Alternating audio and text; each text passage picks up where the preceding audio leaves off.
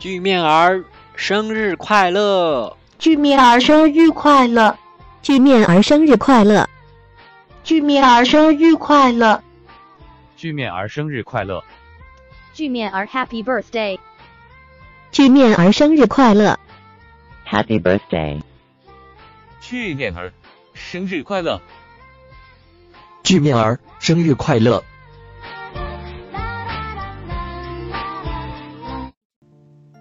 大家好，大风吹树叶，我是贝子兰。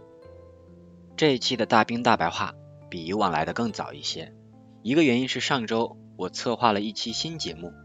三人行，邀请了两位好友具面儿、天顺共同参与，昨天晚上终于剪辑完成。第二个原因是具面儿今天生日，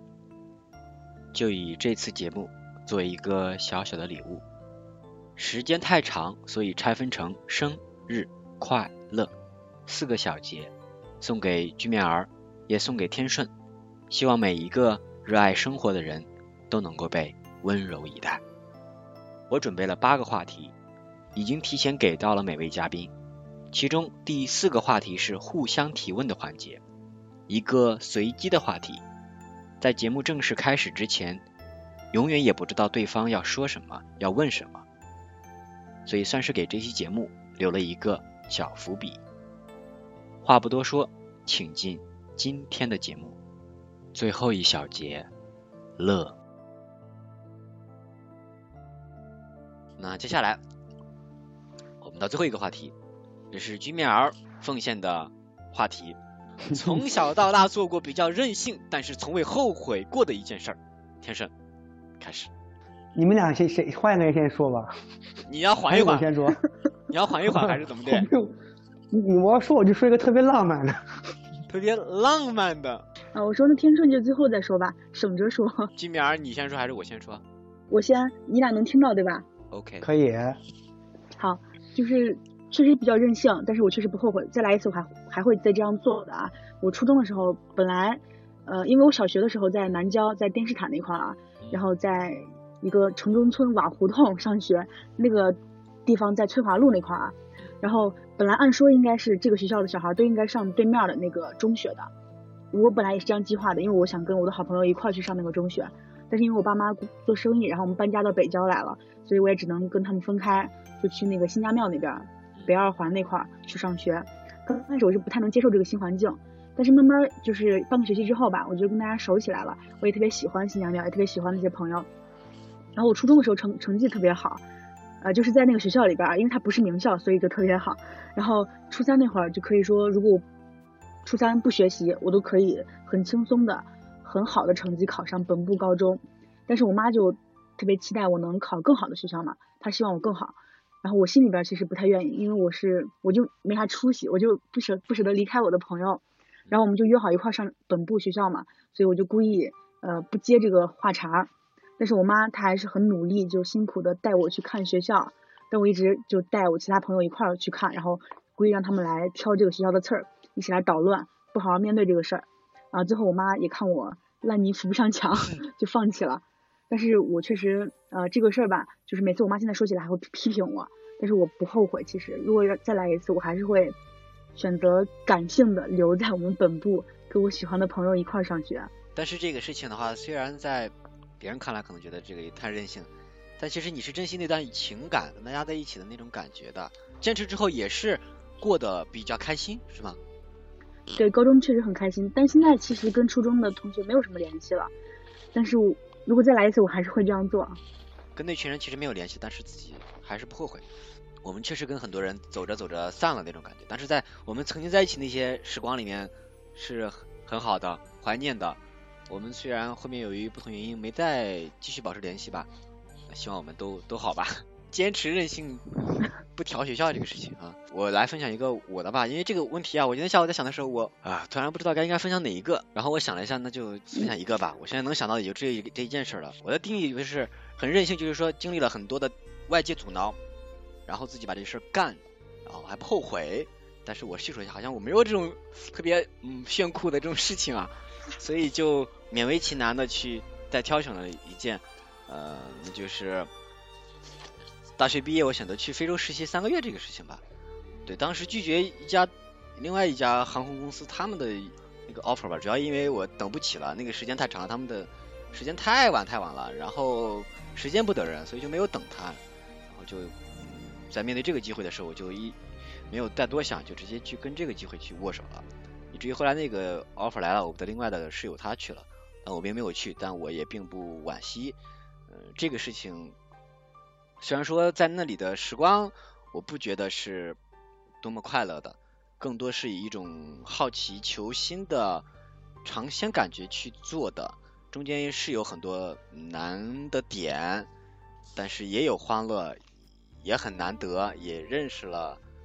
很多真心的人，也有很多伪善的这种职场吧，也是第一次去看到职场的一些真正的面目吧，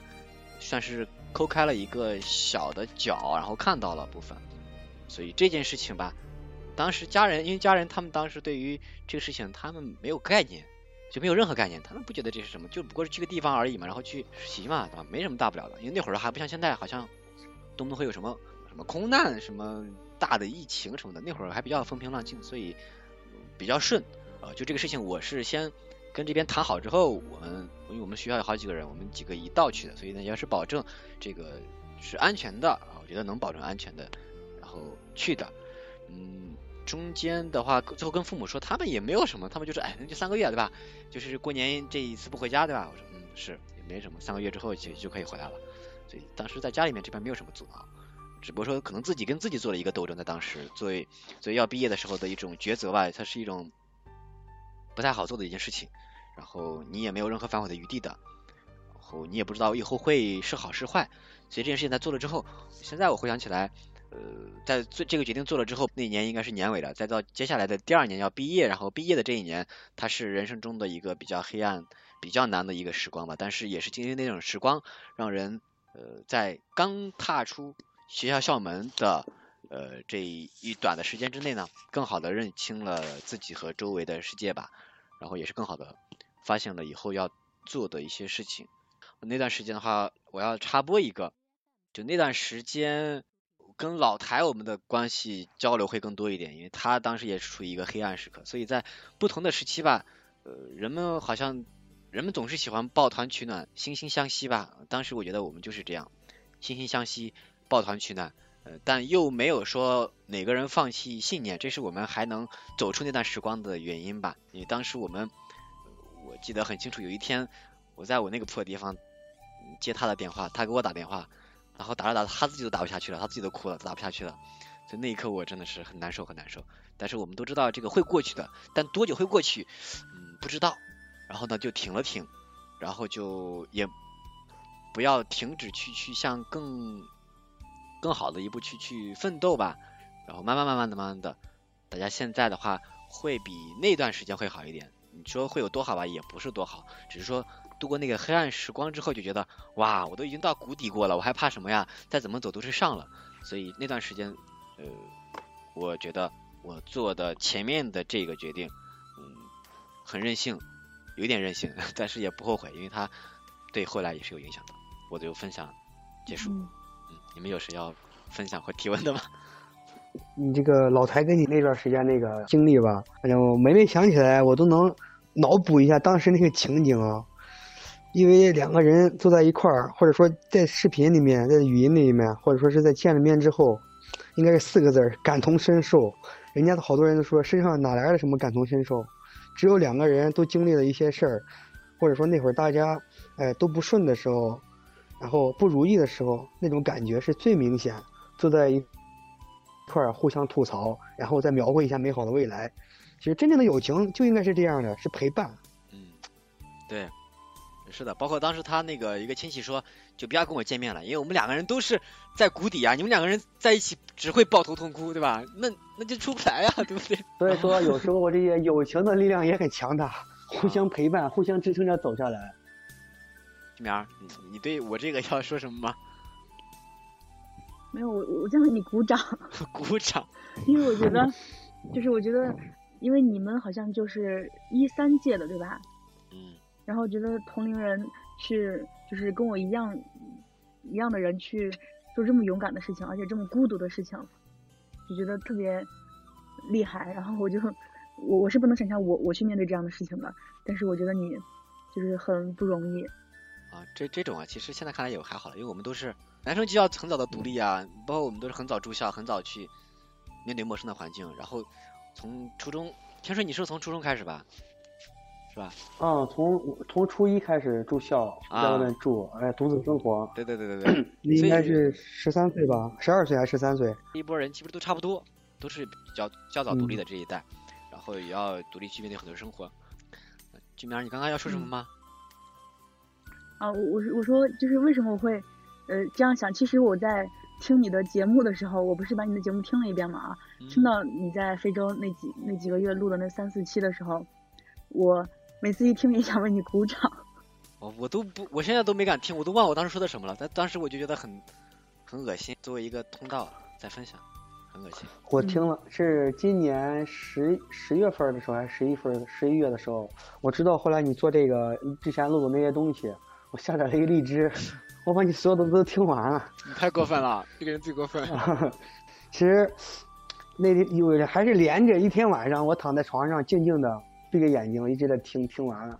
我就在想当时是一种什么样的心境去面临这么些事儿。你包括你们那个领导就跟你说回国的机票怎么怎么样那段的时候，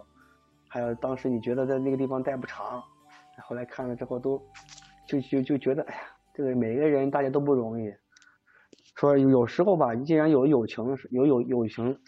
需要诉说的时候，可以找一个人说说这些事儿，并不说所有的事情都要一个人去扛。有个电影叫什么至暗时刻吧，每个人我觉得都有那种至暗时刻，不管别人认不认为，你认为是至暗时刻的走出来了就是光了，对吧？对，他这个至暗时刻应该是一种阶段性的，你都每个人都不敢保证自己走的是一帆风顺，是吧？对，是的，自己需要去适应这些环境、这些事、这些人，然后从而突破。对了，天生，我也想到，当时你在西安找工作的时候，对呀、啊，就是瞎投，往哪投随便投，光撒网。哎呀，那段时间，那将近持续了一个月，那段时间就是确实挺难的，但是都，但是我的心态还还行，就能就慢慢的就过来了，觉得这些事应该很正常。嗯。对，但是跟我一块儿去的还有是两个同学，另外一个是我那另外一个关系特别好的一个朋友，他就跟我一块儿心态就差不多，就我们两个人走下来了。结果找了一一半的时候，半个月之后有另外一个舍友他走了，当时又是摔箱子的，又是又是又是往回学校跑，又哭的，哎，当时我们两个人简直没法劝他，后来我们就选择放弃。我说这种人就没法陪着走下去了，这这这性格使然，这谁也改变不了，只能说是安慰，其他再多的话都不需要说了。对，也是一个选择的过程其实啊、嗯，所以你说这一个话题，嗯，其实还让人想到很多回忆的。那我们就分享到这儿，天胜，你的事件现在可以公之于众了，来。嗯，一五年的时候上大三嘛。那一年刚好学妹新入校，算是一个学长与小学妹的故事。那个剧面谈的是求学，我这聊的是求爱。然后刚才也认识，认识几个月之后，他那个要过生日，他是过生日是十二月底的生日，当时认识了有小半年吧，啊，我就想着送他什么生日礼物呢？送一蛋糕没新意，太俗套了。我一想到十八，哦，我说十八岁，那我自己做一个吧，做个蛋糕。然后我做了一个啥呢？后来我就跑遍了我们上学的那个地方啊，呃，三家大超市，还还得好几个区，还有我们学校门口的那些条那那那几条街上卖水果的，我我买了十八种水果，然后我准备做一份水果沙拉，还买了一个那种特别漂亮的那碗儿，还有一个叉子，我就希望给他一个人做一个那个水果沙拉，是因为这十八种水果代表的是十八岁嘛。其中有一个意思就是，去超市买那个水果沙拉酱的时候，是那个水果沙拉酱叫个丘比特。哎呀，当时我一看到那个丘比特的三个字儿，我心里可激动可激动。我说这丘比特射中射中我的心，啊，我就买了三包那个丘比特那个沙拉酱，还买了一瓶那个蓝莓果酱。后来你想想，那个买那点十八种水果，我跑了两天，跑了三个区。然后三家那个三个大大超市都在三个区分别的那个地方，然后后来在我们学校门口凑凑，终于找找够了十八种水果。结果水果切完之后，那天还是不是在宿舍做，是我那个大学老师李老师他们家，他知道这个事之后，他很赞成我做这个事儿。而且那会儿是大三嘛，已经进入大三了。从大三的第二学期开始，我就没上过课，等于是我到大学上两年半，其他时间都要么在图书馆，要么看书，要么干别的。然后就他这个买了水果这个事儿，后来凑凑凑齐了这个十八种水果，结果我买了那个漂亮的一个红，他我就知道他喜欢这种颜色，我专门买了那个颜色的饭盒，那个一个一个装水果沙拉那种，像那个那个碟子那种，结果盛不下。后来我们就在李老师家，我借了一个大盆儿，我就把十八种水果切好，我戴上手套，我拌那个沙拉酱。本来想着是用那个蓝莓果那个沙拉酱拌沙拉，用那个蓝莓果果酱，那个蓝莓果酱颜色我现在还记着，是红色红色的。我准备写上某某人生日快乐，结果写不下那几个字，干脆作罢。按理说我说做一份就行，我没想到这十八种水果切完之后，就就就就一大盆儿。后来我就给他装了一下，用保鲜膜包好之后送到他宿舍。后来我给他送去之后，让他他们跟室友出来一接。回到宿舍之后，晚上他过生日刚一过那个点儿，他就给我发了一个消息，呃，都朋友圈留言了一下，说谁谁谁他今天很快乐那种。但是第二天我问他，我说水果沙拉咋样啊？他说你在哪买的？因为就是为了追他嘛，就等于是从大三下半学期没上过课，后来以至于我们老师就经常在班里问我，这谁谁谁天顺儿，这梁天顺儿现在还在没在学校上课，还上不上学了？后来我就跟我们班长私底下说，我要你只要点名的话，你就帮我扛着，实在不行你给我打电话，我就过来了。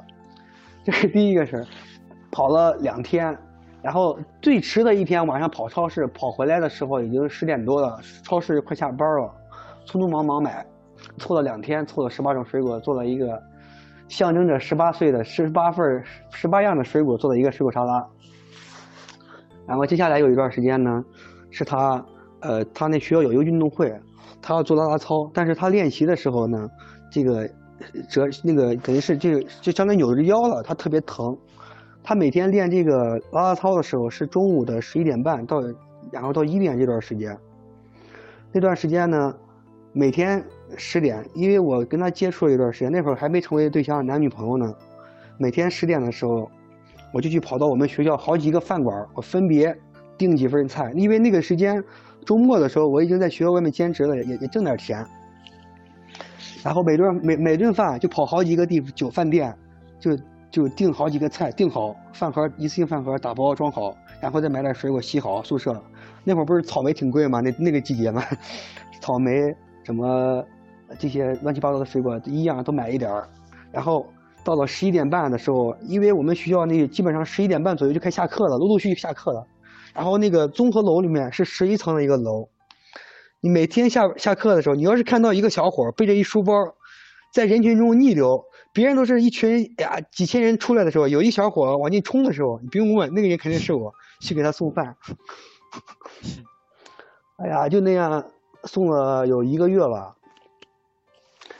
就是每天就是不重样买各种东西，因为当时第一次见到这个姑娘的时候还不在一个系啊，我就觉得哎呀，我必须得做点东西，因为他扭腰了，我心疼，确实心疼。那会儿也没对象，单恋自恋那会儿，然后就就就就做这个事儿，做做做，后来后来过了有几个月之后，后来在一块儿了，然后反正就做了就旷课，通过旷课嘛，就让他去追这个小姑娘，后来也也在在一块儿了几年，结果。当时我给自己说，我要不做我肯定后悔，确实任性，两一年多没上课。然后呢，结结果没几年，到时候两个人分手的时候，他就那女孩说了一句狠话，就说是，她说是当时是因为感动跟我在一块儿了。其实当我追的时候，我就我我我就告诉自己，不要让别人是因为感动才跟你在一块儿。然而，多年之后。有一个你曾经喜欢过的小姑娘告诉你，她是因为感动跟你在一块儿的，那个心里是拔凉拔凉的。哎呀，我的青春呐！但是现在回想起这些事儿来，我心里还挺还挺开心的，也没说什么怨恨。因为我知道我自己，呃，要是不做这几件事儿的话，我肯定会后悔。那天你你给我说剧面提的这个问题的时候，任性，我就刚刚好我查了一下任性是什么词儿。第一个解释是按照这个秉性行事，我觉得我说的这个事情呢，就应该是第一个解释是按照秉性行事。它是一个又浪漫又悲伤的故事啊，是现在放在放在现在应该是舔狗，舔狗逆袭，然后，哎呀，从就慢慢的、慢慢的到现在为止，我就给自己说，以后在人生中，如果说经历爱情的时候，我就不希望别人是因为感动跟我在一块儿的，不要做舔狗。对于爱情是可以期待，但是不要着急。最好、最最好的爱要留给值得你爱的那个人，他也爱懂你的那个人。哎呀，当时我们老师也挺狠，我们那个成绩呢是按照那个百分之一个是百分之四十，一个百分之六十，刚好那旷课了一年半的时间，基本上每次考试的时候，考试成绩还行，就因为平时不上课，基本上都六十分飘过，还没挂好科，我挺感谢我那老师的。啊。等于是我的大学上两年半，别人上了四年，人家一年半用来追小姑娘。呃，对这个事情，你跟我其实也说过一点，我觉得听完之后感觉自己在脑中过一个爱情的剧，这个剧是一个青春青春类电影，然后最后以一个分手的结局，结局有点狗血，但是事实就是如此。但是那个十八十十八种水果做成的沙拉，我一口也没吃啊！呀，我我也不知道啥味儿。你不是做了一盆吗？你连一块都不舍得吃。我全给他拿去了，我给我们李老师留了一点，我没吃，我给他送去了。他们宿舍结果是住了是八个人都没把那一盆吃完。看看看看看。啊，最后最后他还问你在哪买的是吧？对，我在哪买的。但是你以为那个是你买来的，不是你自己做的，他以为。对啊。到后来我才告诉他，我说是我自己做的，十八种水果，哎呀，十八种水果做成的沙拉，该买的水果我是买遍了，我费尽脑子，我凑够十八，我每个买一种，我还拿个那个纸单列出来，我还勾一个，买一个勾一个，找了十八种。然后说我想到杜飞追如萍的时候，不是那个送如果嘛，就各种水果，就特别用心。他是自发的，他没有看这个桥段。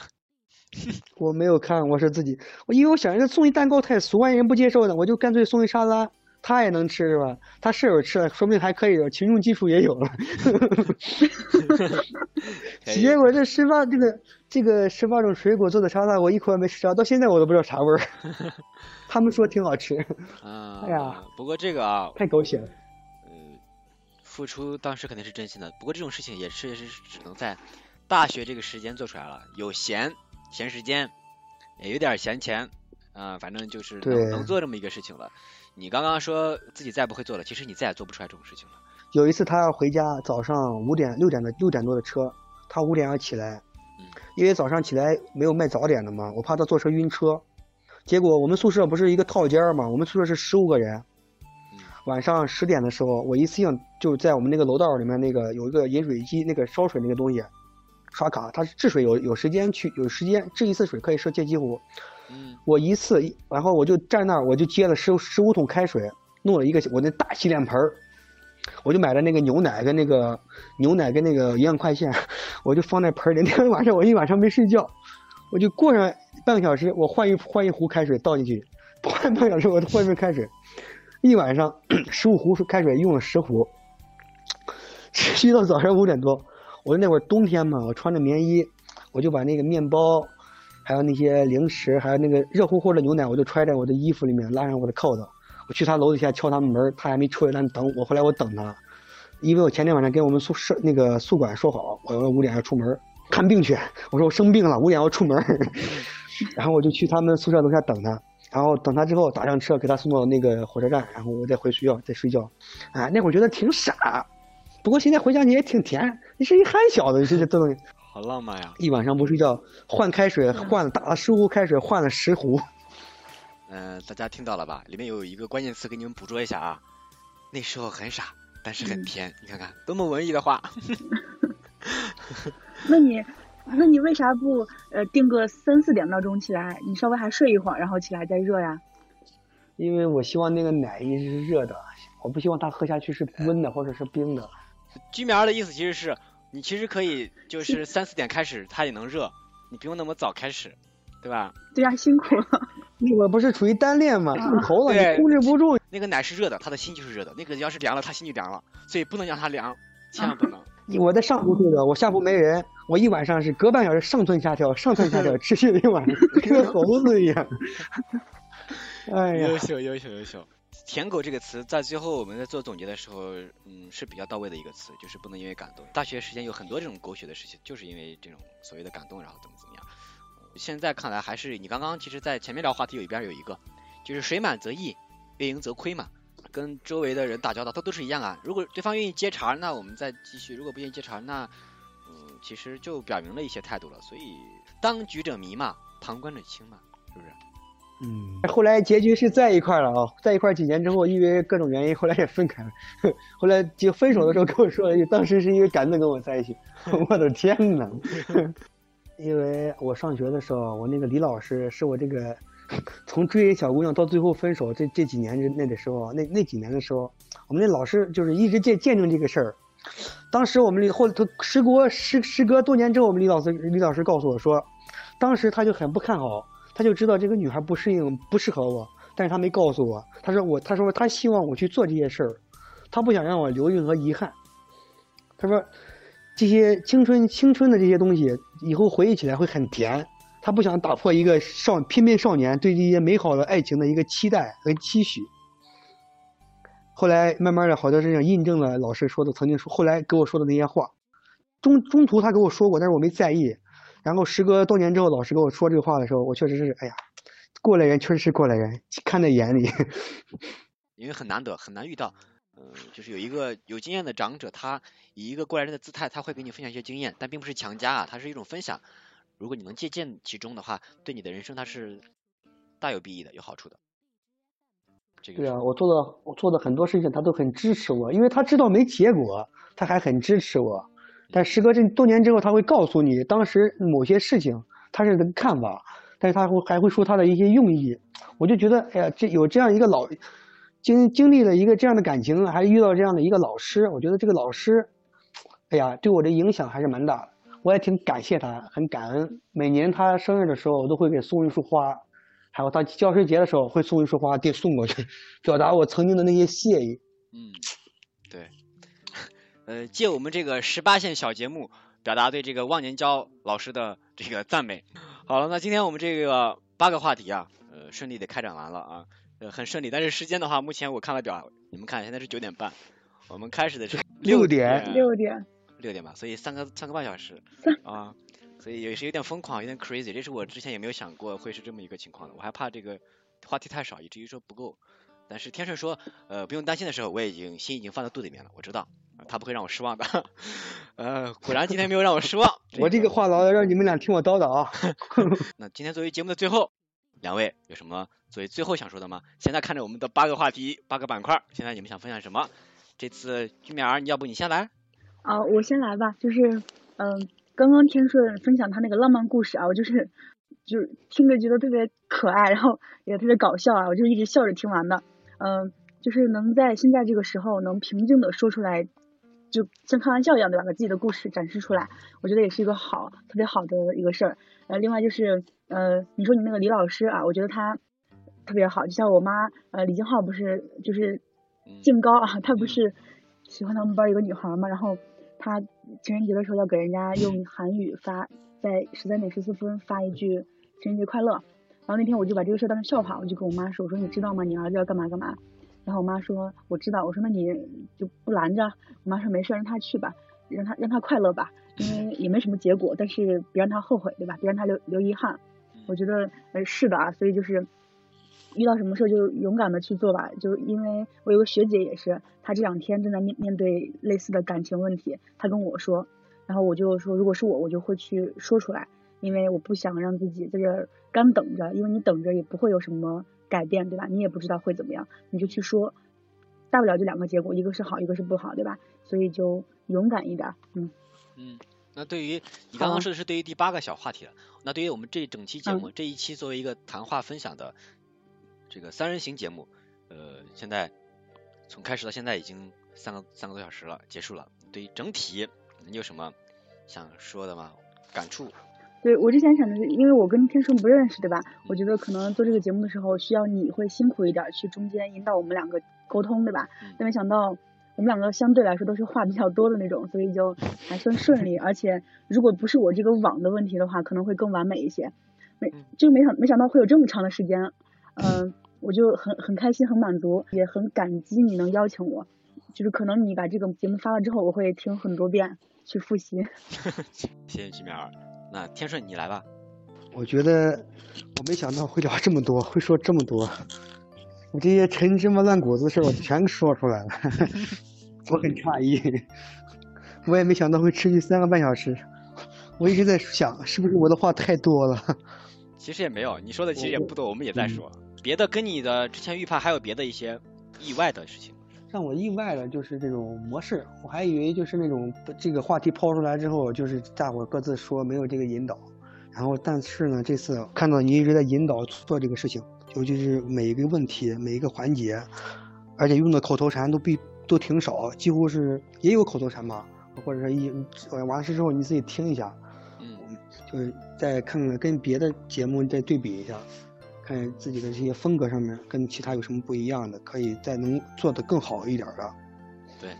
还有自己准备的这咱们准备的这些内容上面来，比如说有些事儿像我这说的比较多的，能不能把这些话压缩一下，或者说是缩写一下，能表达一个意思的？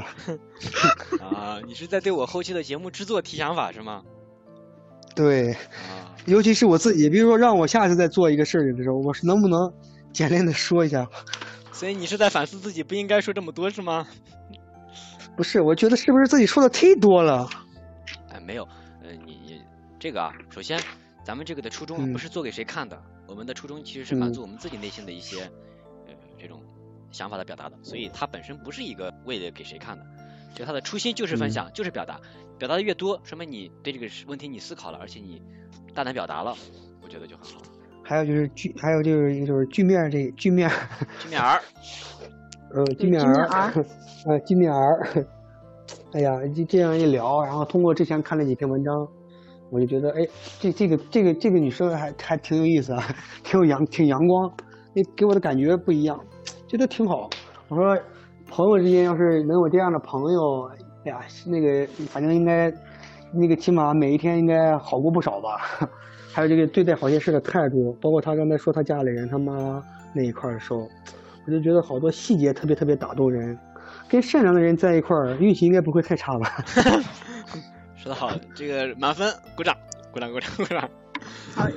谢谢天顺。其实我我刚刚漏掉了一点啊，就是你讲好多事儿啊，就是你讲你们家的事儿，还有你呃讲自己瞒着你们家人去呃造血干细胞那个事儿啊，还有各种。嗯，就是让我都觉得你，呃，也是特别细腻的一个人，就是难怪你能跟贝子兰做好朋友，对吧？然后我也，就是很感激能有这次机会去，嗯、呃，跟你有这个交流。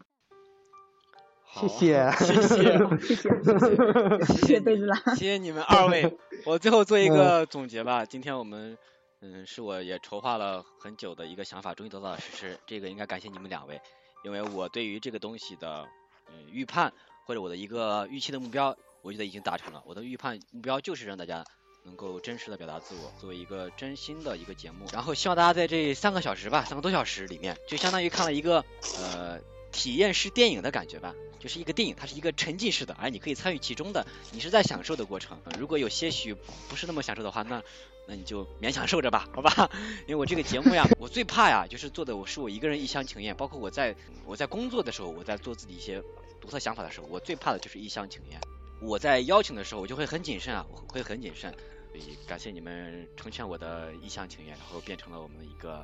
集体的交流和分享。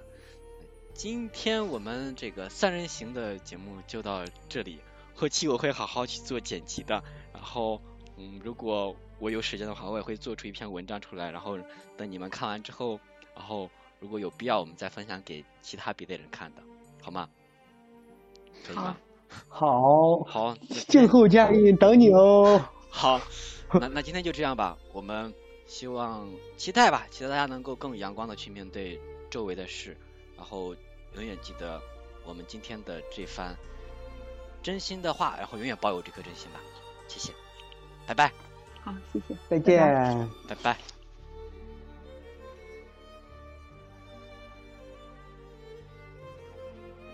Time is up， 到这儿就真的说再见了，拜拜。